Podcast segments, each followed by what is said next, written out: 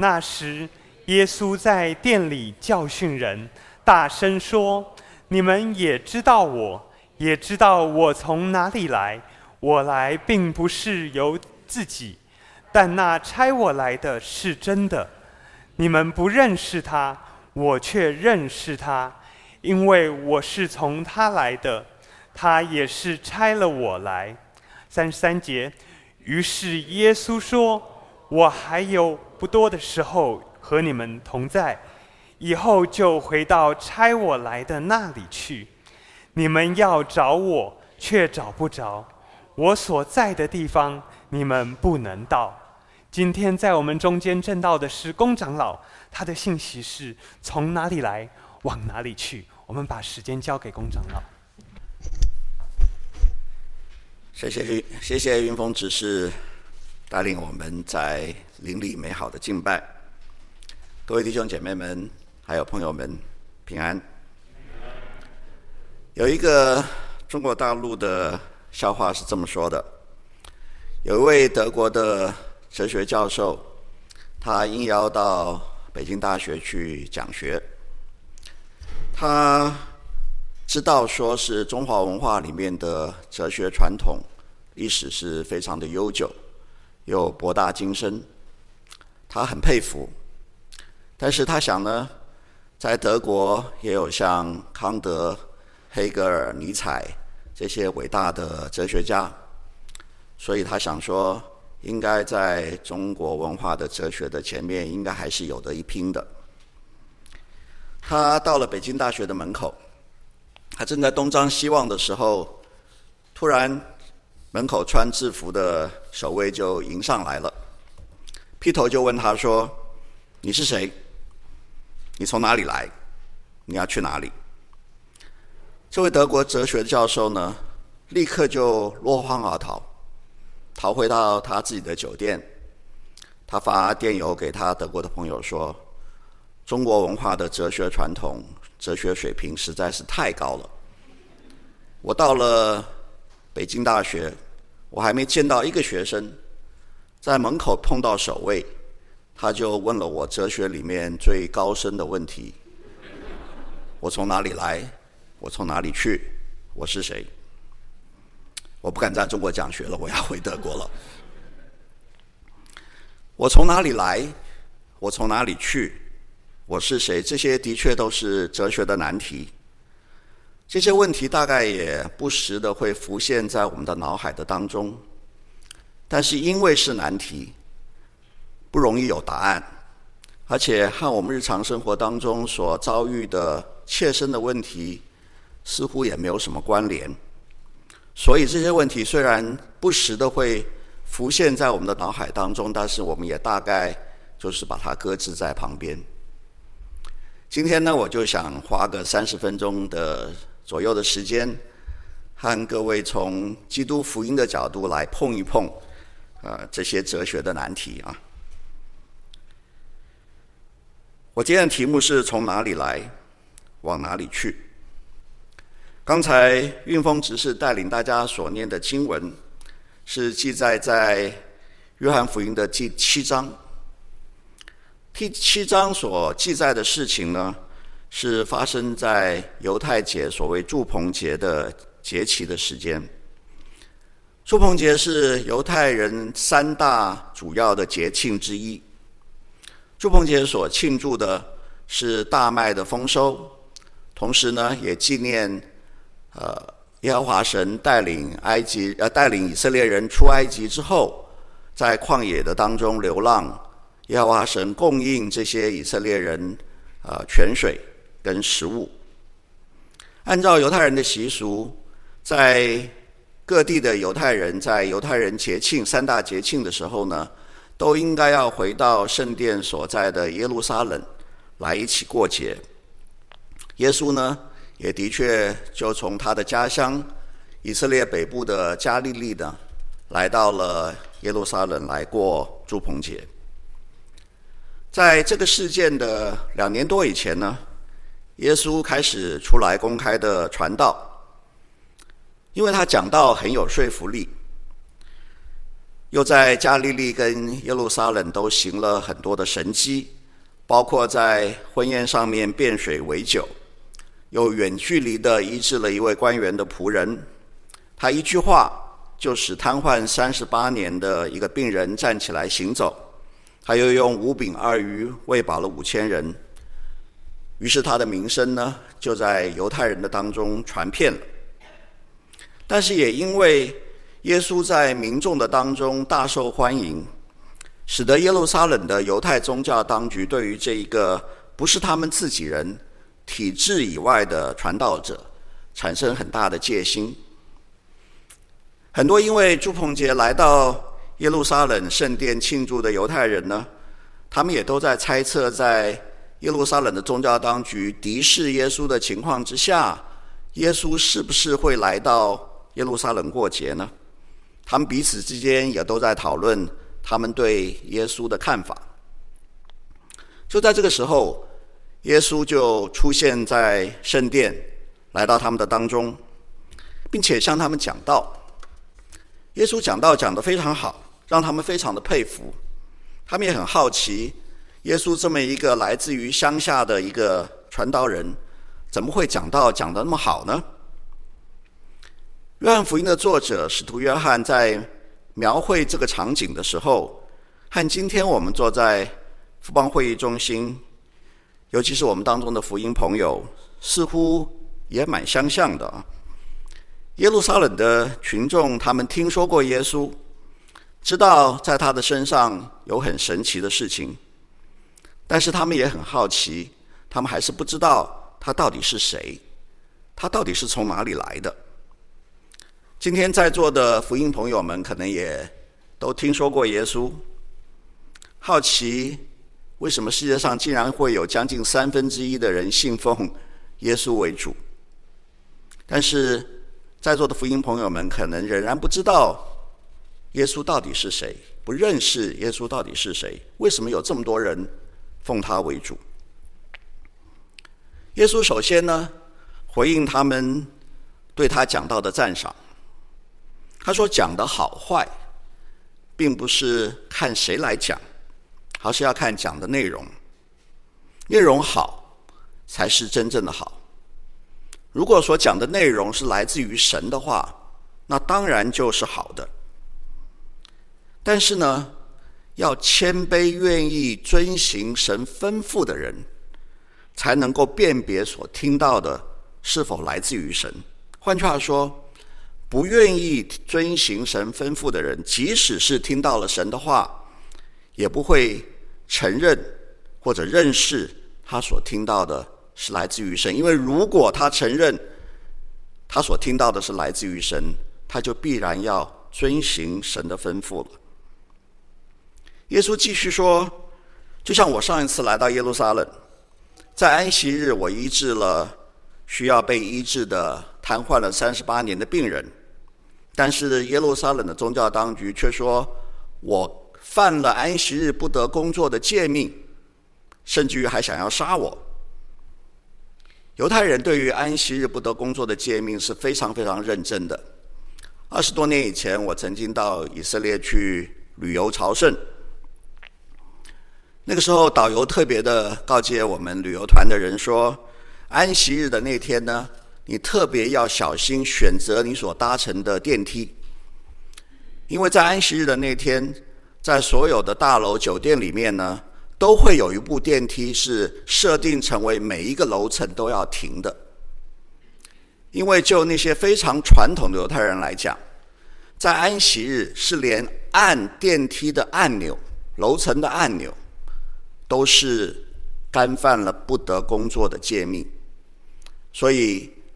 在以色列，在大楼的里面，在安息日一定会有一部电梯，每一层楼都会停，好让这些传统犹太人能够坐电梯。耶稣对于耶耶路撒冷宗教当局的批评，更进一步的激发了犹太人之间的激烈的争辩。他们辩论耶稣到底是不是就是犹太旧约圣经里面。所预言神将会差来的弥赛亚，也就是犹太人的救主，也就是当时所通行的国际语言希腊文当中所说的基督。他们当中有人说，耶稣出现在圣殿的当中讲道，难道是我们的宗教当局已经认可了耶稣，他就是基督了？但是不可能啊，因为在希伯来文的圣经里面记载说，当基督来的时候，当这个弥赛亚来的时候，没有人会知道他是从哪里来的。我们可是知道，耶稣他就是来自于北方乡下的加利利啊。耶稣听到他们的辩论，就大声的宣告说：“你们以为你认识我？”知道我是从哪里来的，但是我告诉你，我是被差遣来的。啊，那差遣我来的是真理的本体，是你们所不认识的，但是我却认识他。我从他那里而来，我认识他，他差遣我来。耶稣宣告他是从真理的本体而来，换句话说，也是从神而来，并没有平息犹太人的争论，他反而。犹太人之间吵得更凶了，有一些人呢，的确就因此相信了耶稣，他就是基督，以至于宗教当局呢，要决定就要派人去捉拿耶稣。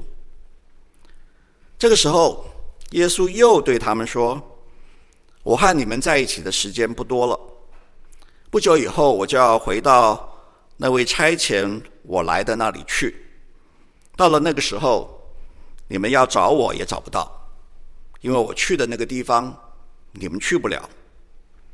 群众呢，更加听不懂耶稣所说的是什么，好像彼此猜测说，耶稣说他要去的地方到底是哪里呢？为什么他要去的地方，他们找不到，也去不了？大约在这件事情的半年之后，耶稣在上十字架的前一天的晚上。和门徒们告别的晚餐的上面，他再一次的和门徒们说：“我还有不多的时候与你们同在。后来你们要找我，但我所去的地方你们不能到。”这次一向多话的耶稣的大弟子彼得呢，他就忍不住的就明明白白的问耶稣说：“主啊，你到底要到哪里去？”耶稣回答他说。我所去的地方，你现在不能跟我去，后来却要跟我去。在我父的家里有许多住处，若是没有，我就早已告诉你们了。我去，原是要为你们预备地方去。我若去为你们预备了地方，就必再来接你们到我那里去。我在哪里，叫你们也在那里。耶稣很认真、很严肃地告诉犹太人和他的门徒，他从哪里来，他往哪里去。但是犹太的群众们，甚至于耶稣自己的门徒，在当时似乎并没有听懂。两千年以后的今天，我们呢？我们即使是听懂了，听懂说耶稣是告诉我们说，他是从神那里来，往神那里去。和我们现实生活当中的关系又是什么呢？我们人生活在时间和空间的里面，空间有三个维度：长、宽、高。时间呢，大概也可以分成过去、现在、未来三个阶段。我们生活当中所遭遇的各种困难，往往都是现实当下的问题。老板这个月交办的销售目标还没有达成，不但要挨骂，可能未来升级的机会都没有了。有感冒的症状，赶快去快筛，发现是阳性，会不会变成重症呢？隔离期间的工作安排、生活起居又怎么办呢？昨天无意间看到。先生的手机里面的讯息，赫然他发现他好像有外遇了，要离婚吗？还是要求他和外遇分手以后原谅他呢？快要退休了，但是最近股票大跌，把原来退休之后的财务规划完全打乱了，怎么办呢？美国裴洛西女士来台湾之后，两岸局势紧张，心里面难免有些害怕。但是作为小市民的我们，又能够怎么办呢？耶稣告诉我们，他从神那里来，往神那里去。对于我们所面对的每一天的切身实际的困难，好像没有任何的帮助。当我们在面对困难的当下的时候，我们经常会觉得我们所面对的问题真的是又大又难，好像过不去了。但是你是否也有经验？当你所面对的问题过去了之后，你才会发现，这个生命当中你以为过不了的坎。极大的厄运，其实是一种隐藏的祝福呢。举例来说，大家可能有看过，在实验室里面训练老鼠走迷宫。如果要让老鼠它自己找到出路的话，可能要花很长的时间，甚至于可能会永远找不到。但是如果有人指引，在老鼠要走错路的时候，挡住它，不让它走错的路。老鼠呢，很快就能够找到食物。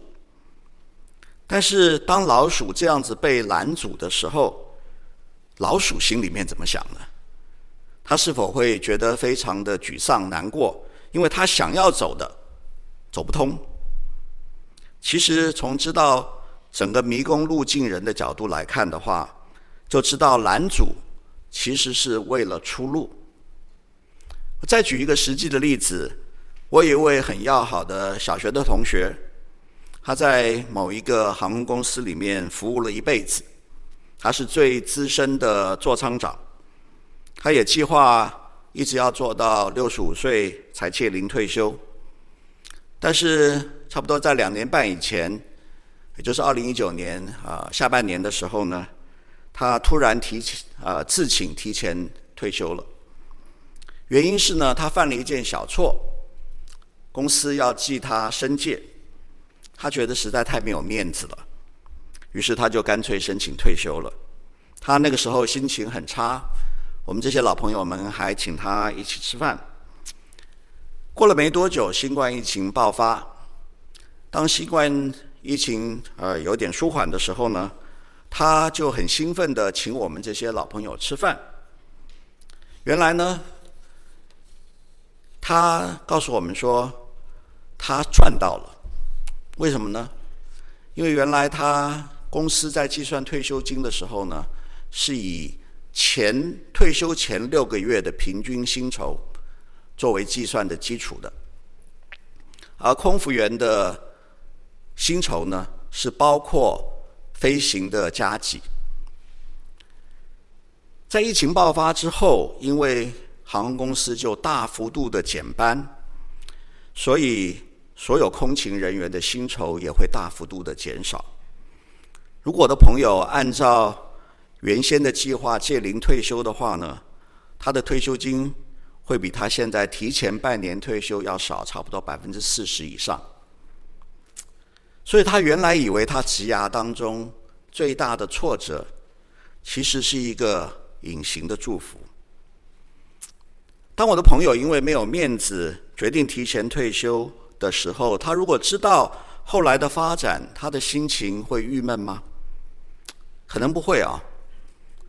所以，我们如果能够知道我们生命当中的路径蓝图，在我们遇到我们自己认为是挫折的时候，我们心里面还可以有平安。所以，看似没有任何关系的，我从哪里来？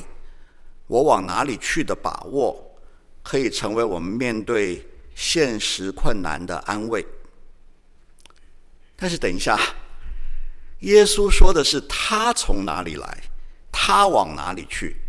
耶稣从神那里来，往神那里去，和我从哪里来，我往哪里去，又有什么关系呢？在今天读经。经文的后面，在第七章的第三十七到三十九节，经文是这样子的记载：节期的末日就是最大之日。耶稣站着高声说：“人若渴了，可以到我这里来喝。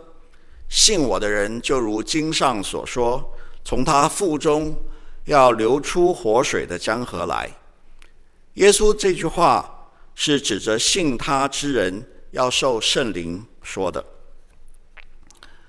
在祝棚节的节期的期间，为了要纪念耶和华神供应泉水给出埃及以后在沙漠当中流浪的以色列百姓，祭司每一天的清早呢，都会到圣殿附近的西罗亚池去打水，然后呢，把水装到瓶子里面，带到圣殿，边唱诗篇的一百一十三到一百一十八篇。然后绕行祭坛一圈之后，耶稣呃祭司们就会把瓶里面的水浇奠在祭坛的前面。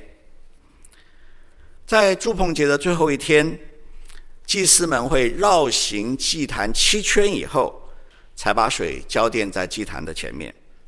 观礼的群众就在这个时候就会大声的欢呼庆祝。三十七到三十九节所记载的。就是这个仪式，耶稣他现场取材，借用这个仪式来宣告说，神透过摩西带领以色列人出埃及，在沙漠的当中所供应的泉水，其实只不过是一种象征或者是预告。以色列人喝了这些在沙漠当中所供应的泉水，他仍然还是会渴。只有耶稣才是可以真正解决我们生命之渴的泉源。耶稣的宣告点醒我们，在我们生命的深处，我们其实都有一种渴望。我们会去追求爱情，或者去追求财富，或者是追求权力，或者是追求名声，想要靠这些来满足我们心里面的那个渴望。但是我们要么追求不到我们所追求的，我们失望，我们难过；或者我们追求到了，但是当我们追求到了之后，我们才发现我们仍然不能够得到满足。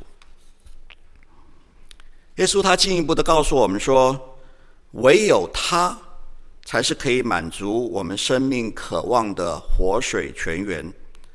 当我们从当我们喝。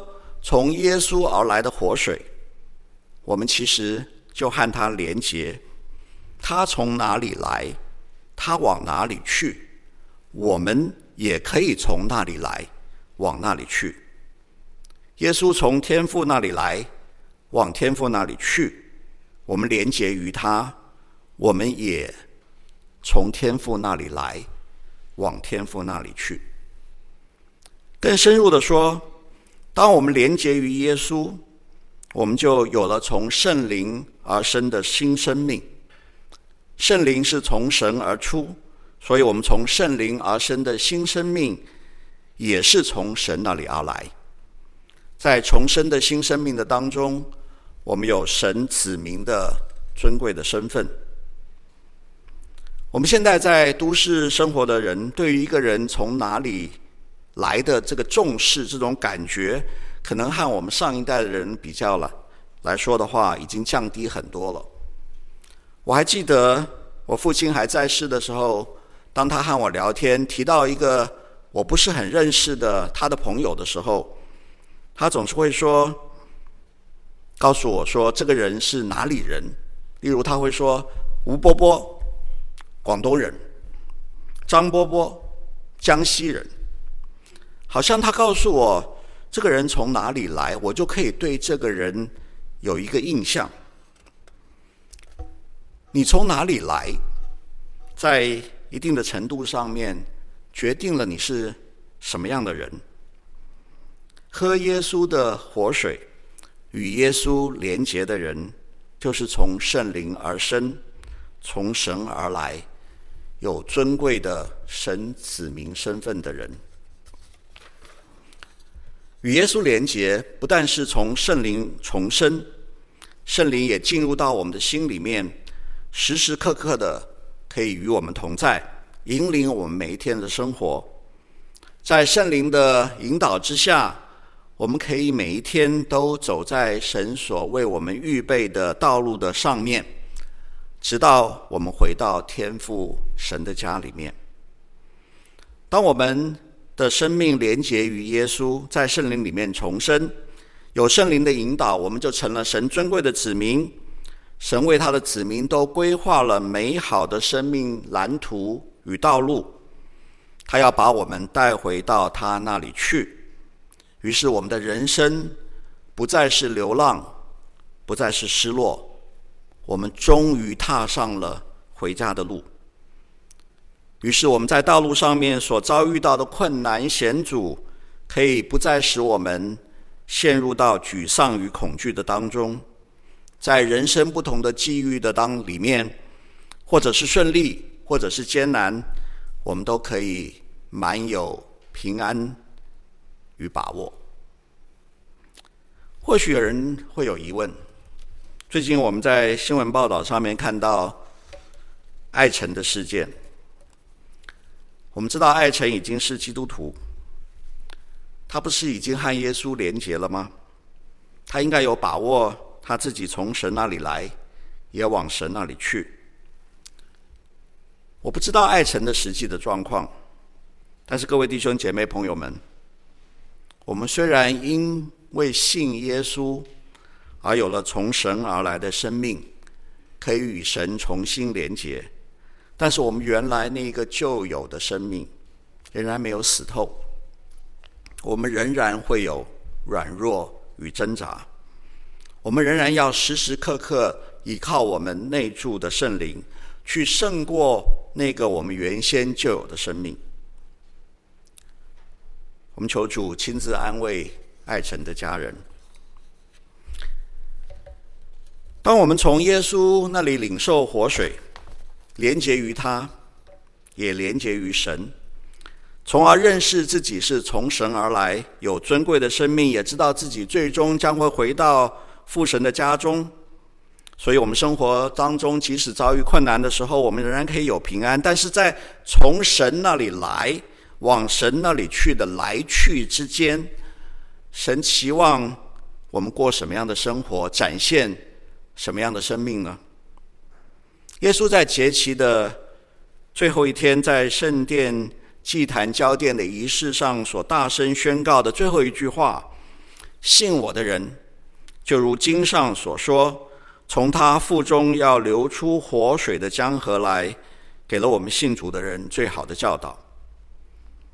信主的人不但仅仅是领受者，我们领受从耶稣而来的活水，我们也应该是给予者。我们要将我们自己从耶稣那里领受的源源不断的活水，要分享给这个干渴的世界。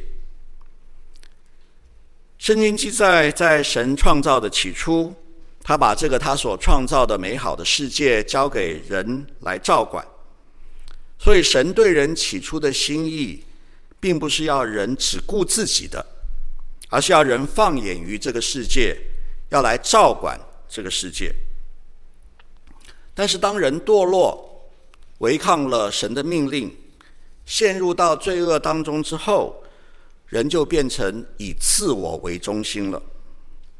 创世纪的第三章第七节记载，亚当夏娃犯罪之后所发生的第一件事情，就是他们二人的眼睛就明亮了，才知道自己是赤身露体，便拿无花果树的叶子为自己编做裙子。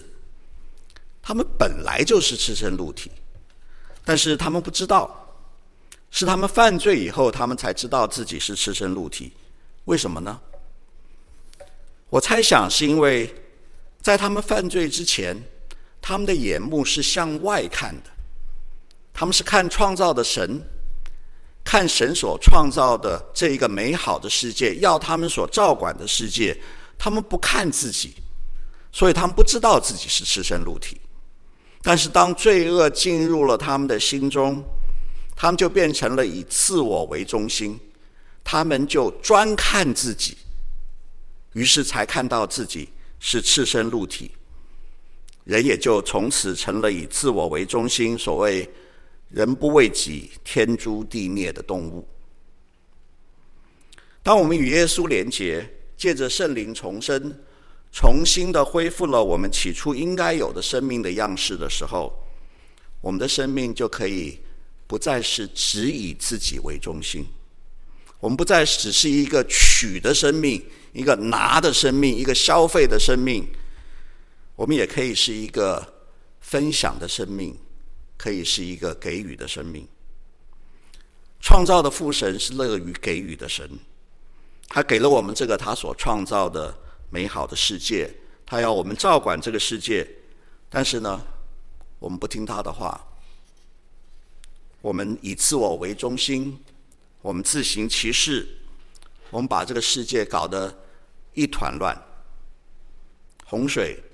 干旱、热浪、瘟疫、战争、仇恨，神透过耶稣，使我们得以重新的与他连结。他赐给我们生命的活水，并不是要我们独享，而是要我们成为他活水流通的管道，要我们的腹中也能够流出活水的江河来，让这个干渴的世界。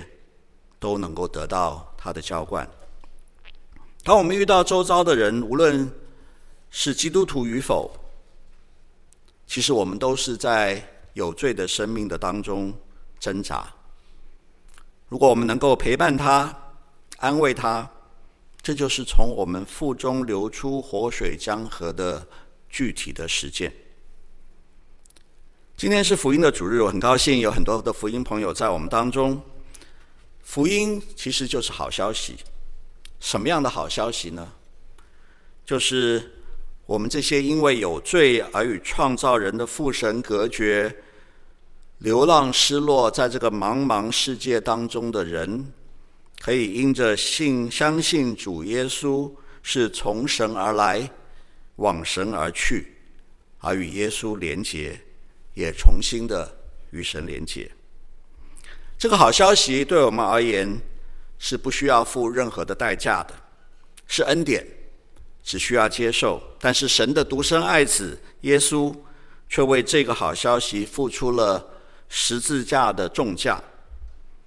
从这里我们就可以看到神对人的爱，神爱世人，甚至将他的独生子赐给他们，叫一切信他的不至灭亡，反得永生。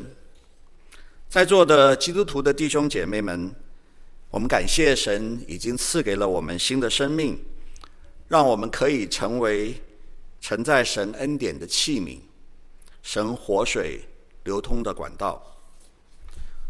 但愿我们能够把从神而来的活水恩典都能够分享出去。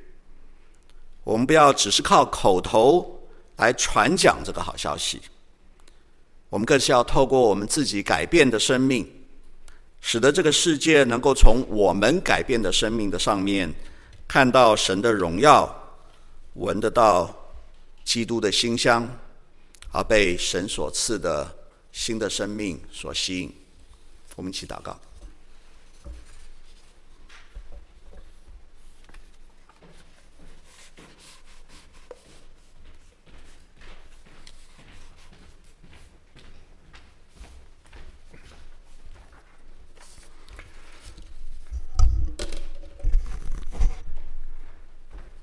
天父，谢谢你透过工长老今天所传讲的信息，我们要再一次认识耶稣是谁，耶稣从哪里来，耶稣要去到哪里。当然，这也帮助我们思考我们是谁，我们从哪里来，我们要到哪里去。圣经告诉我们，耶稣是上帝的儿子，他是弥赛亚，他是基督。意思就是，耶稣是救主。耶稣来有一个目的，他从天父那里来，他的目的就是要把属他的百姓从罪恶里救出来。因为耶稣来就是寻找拯救失丧的人，他要把我们这些失丧的灵魂重新唤起，重新寻回，好叫我们因着耶稣而认识天上的父。圣经也告诉我们，神就是爱。爱不是只是我们人与人之间的一种情感而已。圣经所定义的爱是神差他的独生子到世间来，使我们借着他得生。神爱我们的心就在此向我们显明。原来圣经说上帝是爱，乃是因为他差他的独生子来到这个世上，要把我们这些失丧的人重新救拔回来，好叫我们能够认识这位天上的父。感谢上帝，神爱我们，借着耶稣基督做挽回祭，使我们这些。原本在罪中的人得以被挽回，我们感谢神，因为爱，因为耶稣来寻找我们、寻见我们，使我们可以领受这爱的祝福、爱的恩典。为今天每一位来到我们当中的新朋友，我们感谢你；也为每一位福音朋友仰望你。愿圣灵在。每一个人的心中，打开我们的心门，好叫我们也重新借着耶稣来认识自己。我们就是耶稣来寻找、来拯救的那失丧的灵魂，以致我们可以借着他领受罪得赦免和神所要赐给我们那圣洁永恒的生命。也为每一位已经信主的基督徒祷告，因为这是福音。我们信，以致我们每天也要活在这个福音的恩典当中。这个福音不是我们理智上所明白的一件事情，它乃是在我们生命当中可以活化出来的一件事情。所以，无论我们是在家庭、在婚姻、在工作、生活，我们与人相处，主啊，福音的恩典都要成为一个祝福。为今天我们所领受的恩，我们再一次感谢上帝，也愿你赐福今天坐在这里的每一位，无论是已经认识主、信靠主，或者还要继续的来认识主的好朋友们。愿你圣灵的大能，愿你福音的大能，就临到我们每一位，使我们的生命因着耶稣基督而全然的改换。我们感谢你垂听我们在这里的祷告，也为今天每一位新朋友献上祝福。愿你的灵充满，愿你的灵恩高，愿你福音的旨意就在他们的心中。我们如此的祷告，奉耶稣基督的圣名，阿门。